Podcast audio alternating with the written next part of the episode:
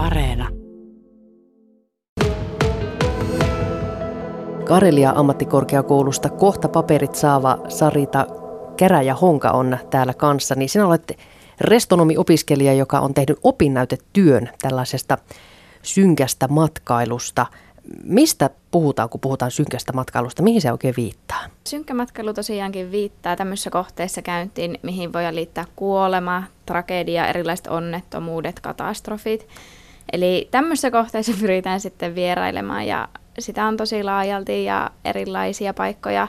Et ei välttämättä osaa mieltäkään semmoisia kaikkia kohteita niin kuin synkän matkailun piirin, että ne voisi jäädä luonnossa, keskustassa, ihan niin kuin erilaisissa kaupungeissa ja varmasti joka kaupungista löytyy semmoisia. Kun sanotaan, että tämä, tämä on kasvava trendi, niin, niin miten paljon se on kasvanut ja mistä saakka tällaista ylipäätään on ollut tällaista synkän matkailun ihannointia? Joo, eli synkkää matkailuhan on aina ollut käytännössä olemassa, eli ihan sieltä gladiaattoritaisteluista ja muinaista hirttäjäistä asti ihmiset on tykännyt vierailla ja niitä kiinnostaa tämmöinen niin kuin ihmisten synkkyys ja synkät tapahtumat, mutta tosiaan nyt se on ollut nousevassa niin kuin, eh, trendissä, että sitä on alettu tutkia tuossa 90-luvun taitteessa. Ja sieltä tosiaan on tullut sitten tämä käsite dark tourism ja öö, nyt sitten se alkaa pikkuhiljaa rantautua Suomeenkin, mutta että näitä kohteitahan on, on ollut jo pitkä aikaa, etenkin täällä englanninkielisissä maissa on ollut murhabussikierroksia ja kaikkea vastaavia, että niin kun, kyllähän näitä on ollut.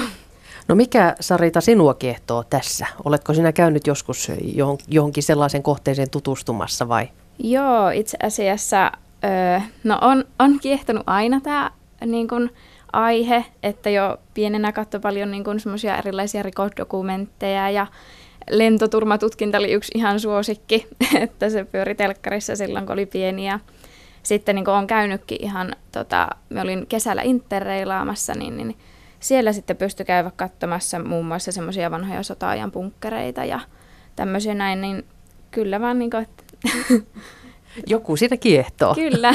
Miltä se tuntuu, kun menee tuommoiselle paikalle? Onko se semmoista kutkuttavaa jännitystä vai? No joo, omalla tavallaan, että kun se herättää niin monenlaisia tunteita, siis erilaisia ihmisiä tietysti erilaisia, mutta että, että siellä voi olla pelkoa, jännitystä, surrua, ihan niin kuin semmoista muistelua, oppimista – että siellä on niin monenlaisia tunteita, niin me uskon, että se on semmoinen tosi kiehtova tekijä ja se, että tietystikin näistä aina voi oppia näistä tämmöistä historiasta, että Pitääkö esimerkiksi nyt vaikka meillä Suomessa niin tämmöisiin kohteisiin mennä jo niin kuin semmoisella ajatuksella, että sinulla itselläsi on taustatiedot hallussa vai, vai löytyykö siellä paikan päällä niistä asioista tietoa? Vähän riippuu kohteesta ja siitä, että oletko miten perehtynyt aiheeseen, että niin kun, jos se meet vaikka jonnekin luontoon, esimerkiksi no Pahakoli vaikka täällä Pohjois-Karjalassa, niin, niin siellä on kyllä ihan kyltti, missä lukee nämä tiedot, että mitä siellä on, on puhuttu käyvän ja näin poispäin, mutta sitten niin kun välttämättä kaikista kohteista ei semmoista ole, että se on voinut olla, että tämmöistä tapahtumaa halutaan vähän niin kuin unohtaa jollain tasolla ja sinne ei haluta tehdä muistomerkkiä siitä – niin, niin silloinhan siellä ei ole mitään. Mutta sitten tietysti niin kuin esim. hautausmaat, niin ne on tosi selkeitä semmoisia kuitenkin kohteina, että, että, niin kuin, että mitä siellä on käynyt ja mitä siellä on, että niin kuin, vähän riippuu kohteesta, että onko siellä tietoa vai ei. Sinä teit opinnäytetyön, joka käsitteli pohjois tiettyjä kohteita. Mitenkä helppo niistä oli kaivaa sitä tietoa? Joistain oli tosikin helppo, joistain oli vaikeaa siinä mielessä, että sitä tietoa oli niin paljon ja sitten joissain oli tosi selkeä ja niistä oli tehty ennenkin juttuja ja niitä oli helppo vähän selailla ja katsoa, että, että niin kuin kohteinahan minulla tosiaan oli siellä Tulilahti, jossa on tapahtunut tämä kaksoismurha. Sitten mulla on siellä Autokummun vanha kaivos. Sitten mulla on Paalasmaan tämmöinen sisävesionnettomuus, jossa kuoli 16 hen- henkilöä – ja sitten sieltä löytyy Pahakoli ja Kolinpirun kirkko. Ja nämähän on kaikki eri, tosi erilaisia kohteita ja ne menee tietyllä tapaa kronologisesti, että leikkaus vähän kaikesta. Mistä tuli sytykkeet tämmöisen opinnäytetyön tekemiseen? Saitko vinkkiä joltain muulta vai lähtikö tämä ihan itsestäsi? Ihan itsestä oikeastaan lähti, että me tiesin, että me haluan tosiaan semmoisen aiheen, että, että mistä me jaksan oikeasti kirjoittaa ja se motivoi ja se oikeasti kiinnostaa minua, että, että olin itse asiassa mainostoimistossa töissä näihin aikoihin, kun mietin tätä aihetta, aihetta, että mistä teen ja toki niitä aiheenvaihtoehtoja oli tosi paljon, mutta päädyin kuitenkin tämmöiseen aiheeseen, että no keksin itse ja lähden etsimään toimeksiantajat, jos löytyisi, niin onneksi löytyi sitten. Tässä on käsitelty viittä pohjoiskarjalaista kohdetta. Sarita Käräjähonka, millä tavalla sinä valikoidut, valikoit nämä viisi kohdetta mukaan? Minulla oli kriteereinä tässä ennen kaikkea se, että me olin rajannut ihan ensimmäisenä jo sotahistorian pois, koska sitä on Pohjois-Karjalassa todella paljon. Ja siitä pystyisi tehdä vaikka oman oppaan, mutta halusin keskittyä näihin muihin kohteisiin ja niissä kohteissa kriteereinä oli sitten – niin kuin se kohteen mielenkiintoisuus, että miten mielenkiintoinen se on, se kohteen synkkyys, sitten se sijainti, maantieteellinen sijainti, koska me halusin niistä semmoisen ihan näppärästi kuljettavan reitin, ja sitten siellä oli myös informaation määrä, että miten paljon siitä kohteesta löytyi tietoa, että sellaisiakin kohteita löytyy, että mitkä olisi ollut tosi mielenkiintoisia, mutta sitä tietoa löytyi niin hankalasti, että ei sitä oikein, tai niin vähän, että ei ei oikein voinut ottaa mukaan tuommoisen oppaaseen sitten.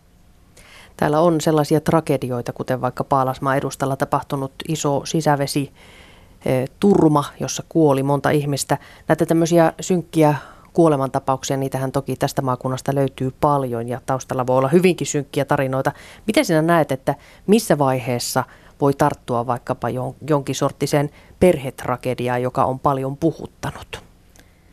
No, siinä on tietysti tämä eettisyyden näkökulma, että missä vaiheessa oikeasti semmoista asiasta voi niin kuin, ottaa puheeksi. Ja tässä koen itse ehkä tärkeänä sen, että joko siitä on pitänyt kuulua oikeasti tosi paljon aikaa näin, ainakin tälleen toimeksiantajan kanssa työskennellessä, että kun kuitenkin muita ihmisiä pitää ottaa huomioon aina. Tai sitten vaihtoehtoisesti tämmöisessä voisi olla myös se, että, että kysytään lupaa, että niin kun Esimerkiksi nythän on tosi pinnalle noussut tämä Dahmer Netflixissä, mikä kertoo tästä Jeffrey Dahmerista sarjamurhaajasta ja siitä on ehkä tullut vähän semmoista kuulu, että ei olisi kysytty heiltä luppaa niin tähän ja se on niin kuin, niin kuin asiaomaisilta, että ollut vähän semmoinen ristiriitainen, että onko tästä sitten kulunut vaikka tarpeeksi aikaa, kun se on kuitenkin 90-luvulla ollut. Että niin kuin tosi hankala, hankala aihe ja tämmöinen mietinnä aihe, mutta että kyllä sieltä löytyy yleensä ne vastaukset, kun tarpeeksi käyttää aikaa siihen, että, että perehtyy aiheeseen ja asiaomaisiin. Ja, ja meitä ihmisiä nyt kuitenkin taitaa vaivata semmoinen hirmuinen mielenkiinto ja uteliaisuus, että vaikka se asia nyt olisi ehkä soveliaisuuden rajoissa hyvä olla utelematta, niin kyllä meillä taitaa olla semmoinen uteliaisuuden luonne. On, on kyllä ehdottomasti, että se, se löytyy jokaisesta ihmisestä. Että jokaisessa on niin sanotusti oma pieni ullataalasmaa siellä sisällä, että, että varmasti kiinnostaa ja totta kai siis ehdottomasti saa tutkia, eihän sitä kukaan kiellä niin kuin yksinäänkin tutkimassa tämmöistä aihetta, mutta että eri asia, että miten sitä pääsee sitten lähestymään niin kuin tälleen todella ulkopuolisena, ettei ota yhteyttä niin kuin kehenkään. No entäpä sitten tulevaisuus? Miten sinä näet? pohjois halutaan tietysti matkailijoita ja luontohan se on tähän mennessä ollut, mutta voisiko tämä olla siinä luonnon rinnalla toinen semmoinen tosi vetovoimainen juttu? No ehdottomasti voisi olla, että niin kun, kyllähän siis itse asiassa kriteereistä jäi mainittamattakin, että mulla toimeksiantaja teki selvityksen hankkeessa ja sieltä nousi ilmi tämmöiset vetovoimaiset tekijät, mitkä kiinnostaa ihan sitten niin kuin Aasian maissa astikin. Eli siellä on just luontoa, oppimista, historiaa, mytologiaa, niin, niin näidenkin aiheiden puitteissa, että kun ne kohteet vielä sijaitsee siellä luonnossa näinkin uppeilla paikoilla vaikka koli, niin, niin kyllähän siellä ehdottomasti sitten tämmöinen ekstra tarinallisuus niin, niin on varmasti vetävä tekijä.